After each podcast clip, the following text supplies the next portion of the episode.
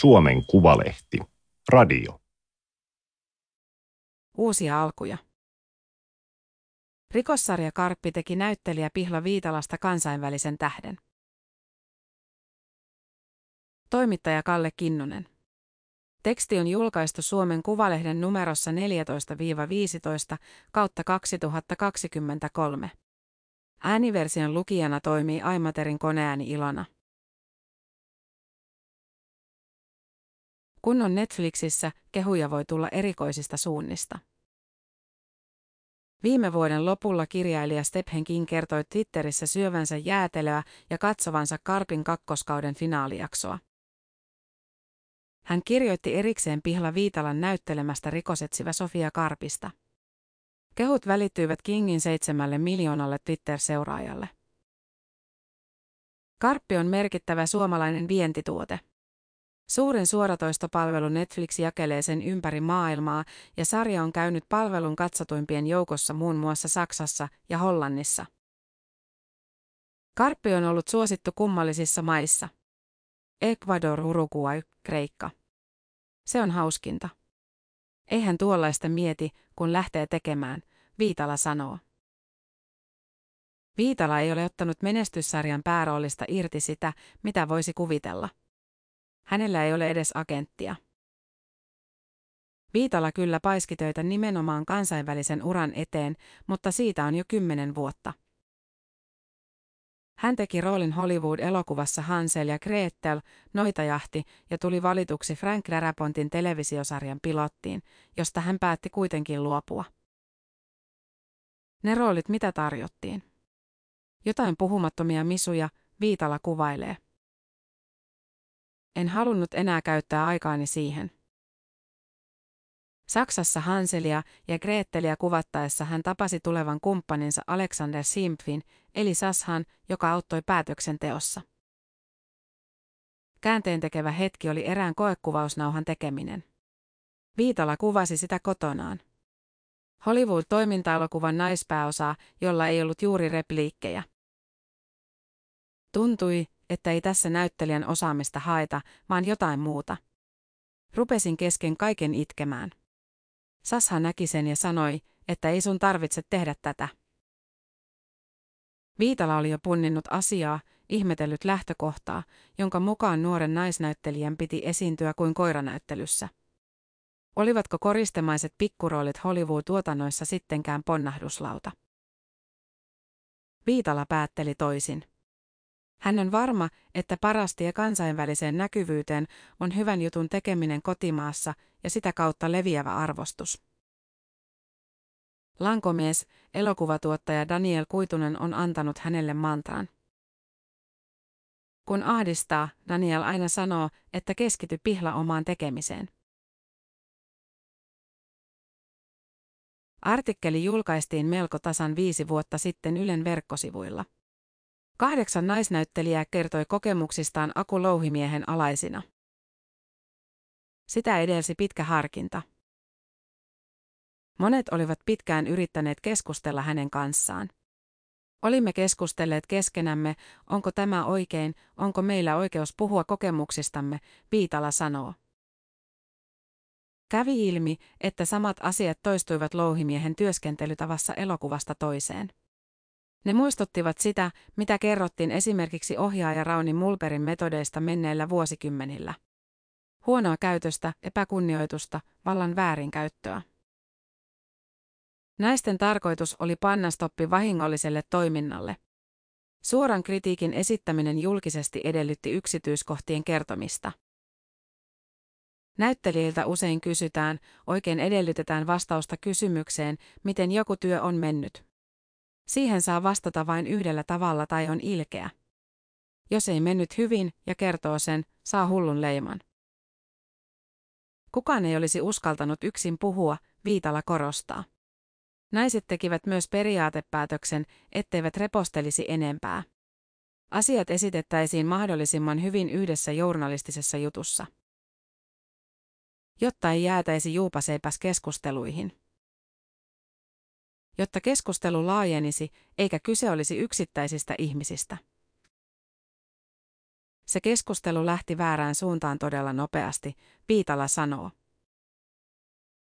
Yhteiskunnallista ongelmaa ei ollut tarkoitus henkilöittää. Se ei ollut missään tapauksessa kenenkään tarkoitus. Louhimiehen tapa toimia vain oli valitettavan konkreettinen esimerkki alaltamme. Mutta toisaalta. Ihmisellä on tarve antaa anteeksi, jos pyydetään anteeksi. Mutta miten voit antaa anteeksi ihmiselle, joka ei kadu mitään? Viitala nousi etualalle jutussa, koska hänen kuvailunsa käskyn kuvauksista oli laaja. Hänen nimensä oli esillä kauan, kun louhimies pyrki osoittamaan tiettyjen asioiden tapahtuneen elokuvan kuvauksissa eri tavalla. Se oli rankkaa aikaa. Sitä ei oikein kukaan kysynyt meiltä, että miten me voidaan. Kysyttiin, miten hän nyt voi. Piti olla ajattelematta asiaa. Viitala joutui nettihäiriköinnin kohteeksi. Tuntui, että jotkut alan sisälläkin asettuivat kiusaajan puolelle, koska eivät olleet itse tulleet kiusatuiksi. Tuli vainoharhainen olo, Viitala kertoo. Helpotusta toi poikkeuksellinen kiire, tehtiin toinen kausi karppia ja Viitala oli suostunut myös englanninkieliseen Coulgurits-sarjaan, vaikka oma aikataulu täyttyi yliäyräiden.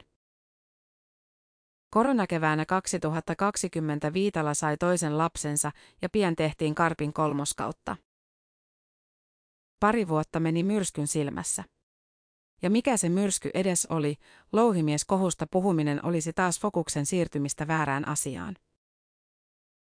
Tultiinko me häiritsemään jotain, minkä olisi pitänyt monien mielestä olla vain hyväksyttyä, Viitala pohtii. Huomaan, että kun siitä alkaa puhua, tuntuu, että taasko, Viitala huokaa. Mutta kyllä sitä alkaa katsoa eri vinkkelistä. Lähitulevaisuudessa valkokankailla nähdään Pihla Viitalan esikoisohjaus. Se on ainakin tavoite. Oikeastaan tekeillä on kaksi elokuvaa, mutta tuoreempi ja mittakaavaltaan suurempi on se, jonka tulisi valmistua ensin. Luettuaan ystävänsä Terhi Kokkosen esikoisromaanin Rajamaa, Viitala tiesi, että tässä se on. Musta huumori puri ja tuntui tutulta. Viitalalla oli oitis idea, miten hän tekisi Rajamaasta elokuvan. Ensin hän soitti siskolleen Kaislalle, joka kertoi juuri harkinneensa Kokkosen romaanin oikeuksien ostamista. Kaisla Viitala ja Daniel Kuitunen ovat tuottaneet komeetta yhtiössään kolme pitkää elokuvaa. Niistä ensimmäisessä, Marian paratiisissa, Pihla Viitala näytteli Unisaarnaa ja Maria Åkerblomia. Sitten Viitala soitti Kokkoselle ja tunnelma synkkeni. Kirjailija oli ehtinyt myydä oikeudet Ruotsiin, SF Studiosille, Pohjoismaiden suurimmalle tuotantotaholle. Ohjaajaehdokkaitakin oli jo kokeneempia. Miten ensikertalainen Viitala voisi vakuuttaa ruotsalaiset siitä, että hän on tehtävään paras? SF Studiosin päättäjä ja Holst antoi tehtävän. Leikkaa mistä tahansa olemassa olevista elokuvista viiden minuutin pituinen tulkinta rajamaasta. Se oli aikamoinen duuni. Piti esittää, miten näkisin tämän kirjan elokuvana, millainen tunnelma, miten tarina kulkee. Tein sen. Japa tuli tapaamaan Helsinkiin ja sanoi, että tämä hanke on valittu. Viitala kirjoittaa Rajamaata nyt elokuvaksi dramaturginaan Auli Mantila. Crazy, ihana, älykäs Auli. Hän sanoo, että mun tehtäväni on lävähtää ja rönsyillä ja hänen tehtävänsä on vetää mut takaisin, kun menee liian hulluksi. Kometta tuottaa ja SF Studios levittää elokuvan, jonka kuvauksia kaavaillaan ensi vuodelle. Oli upeaa, että se meni tuon kiepin kautta. Sen eteen joutui tekemään helvetisti töitä. Se tuntuu ansaitulta. Silti epävarmuus hiipii välillä. Mietin, olenko hullun rohkea, kun ehdotan tällaista Ruotsiin, isoon firmaan. Toisaalta, jos en olisi ollut hullun rohkea, se olisi mennyt jollekin toiselle. Viitala haki YouTubesta aivan muuta, kun törmäsi videoihin pienestä romanitytöstä, Carmenista. Vuoden etsimisen jälkeen hän onnistui lähettämään viestin Carmenin huoltajalle Ramona Longströmille. Yhteydenotosta alkoi ystävyys ja Viitalan uranpisin hanke. Dokumenttielokuvaa Carmen on kuvattu pätkissä viiden vuoden aikana ja kesällä Carmen täyttää 16.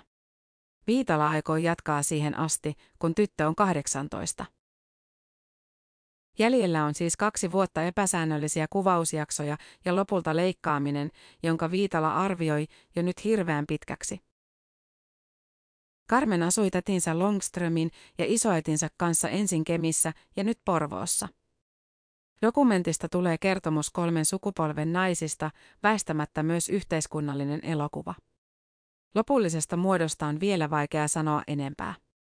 Ainakin Viitala tunnisti Carmenissa jotain itsestään. Kukaan ei tanssi niin kuin Carmen tanssi niissä videoissa. Carmenilla on ranskalainen osatuottaja. Viitala ei voi olla hykertelemättä, että aikanaan Carmen tullaan näkemään myös Valkokankaalla Ranskassa, ainakin kerran, vaikka sitten jossain Pariisin pikkuteatterissa.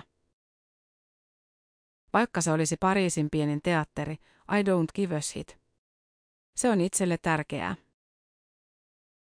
Kuvaajana on ollut Päivi Kettunen ja joskus Viitala on joutunut itse toimimaan myös äänittäjänä. Romanikulttuuriin liittyy asioita, joiden vuoksi on eduksi, että kuvausryhmä on naisryhmä.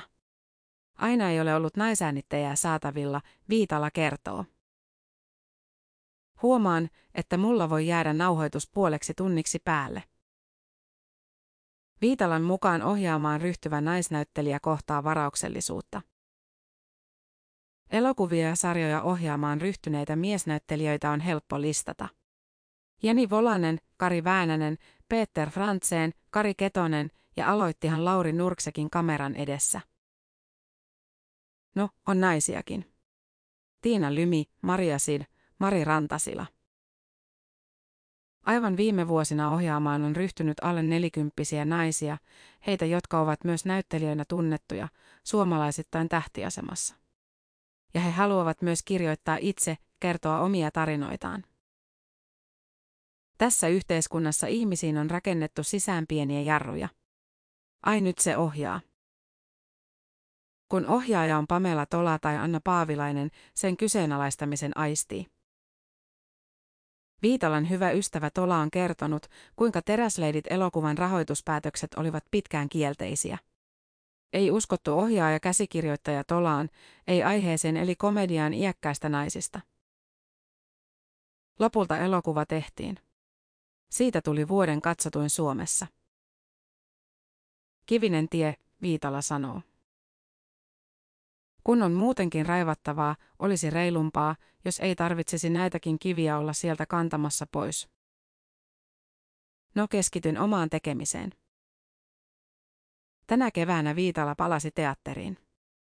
Edellisestä kerrasta on melkein yhdeksän vuotta. Jotkut ehkä saavat lavalla olemisesta nautintoa. Minä en niinkään, Viitala sanoo. Kompassionissa on kaksi näyttelijää, Viitala ja Juuso Timonen. Teatteri Jurkka on hyvin pieni. Lavalla ei pääse piiloon, kaikesta jää fakkiin. Toisin kuin kameran edessä, lavalla Viitala kokee tulevansa katsotuksi, ja se on epämieluisaa. Minulle sopisi hyvin, ettei yleisöä olisi, vaan olisimme Juuson kanssa joka näytännössä kahdestaan, Viitala sanoo ja nauraa.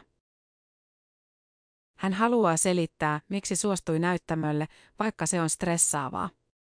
Ystävä, näytelmäkirjailija Aina Pergrot pyysi. Teksti on hyvä, kuten työryhmäkin. Mutta etenkin, koska teatteri on paluuta näyttelijän työn ytimeen. Ennen kuin ohjaan elokuvan näyttelijöitä, haluan muistuttaa itselleni, millaisia ohjeita näyttelijä haluaa ohjaajalta. Ohjaaja vie suuntiin ja ohjaajan pitää tietää, miten ne suunnat välittyvät selkeästi näyttelijälle. Tärkein ohjaajan ominaisuus on kuitenkin empatia elämää ja ihmisiä kohtaan. Miten muuten pystyt kertomaan ihmisestä mitään? Teatterin armottomuus, se ettei voi ottaa uusiksi, liittyy myös Viitalan haluun vahvistaa kokemusta hetkessä olemisesta. Impulsiivisuutta sinänsä ei hänen elämästään ole puuttunut. Sitä Viitala kutsuu lahjakseen ja kirouksekseen ja erittäin hyväksi työkaluksi näyttelijän ammatissa. Kun Viitala 13 vuotta sitten sai brittidraamasta pääroolin Damien Lewisin vastanäyttelijänä, hänen silloinen agenttinsa Laura Munsterhiel koetti sanoa, että tällaistahan ei vaan tapahdu, huikea juttu. En ymmärtänyt, mitä Laura tarkoitti. Viitala kokee, ettei osannut antaa menestykselleen sen ansaitsemaa arvoa. Lewis-elokuvaa ei koskaan tehty, silti aina tuli muuta – mutta mitä henkilökohtaisempia tavoitteet ovat, sitä enemmän työtä ne vaativat. On hankkeita, jotka kestävät vuosia. Nöyryys korostuu. Asioita ei enää ota itsestäänselvyyksinä. En joutunut usein pettymään ja ehkä siksi syntyi vinouma kuvitella, että mun ei tarvitse myydä itseäni näyttelijänä. Omat ohjaushankkeet vievät nyt ajan.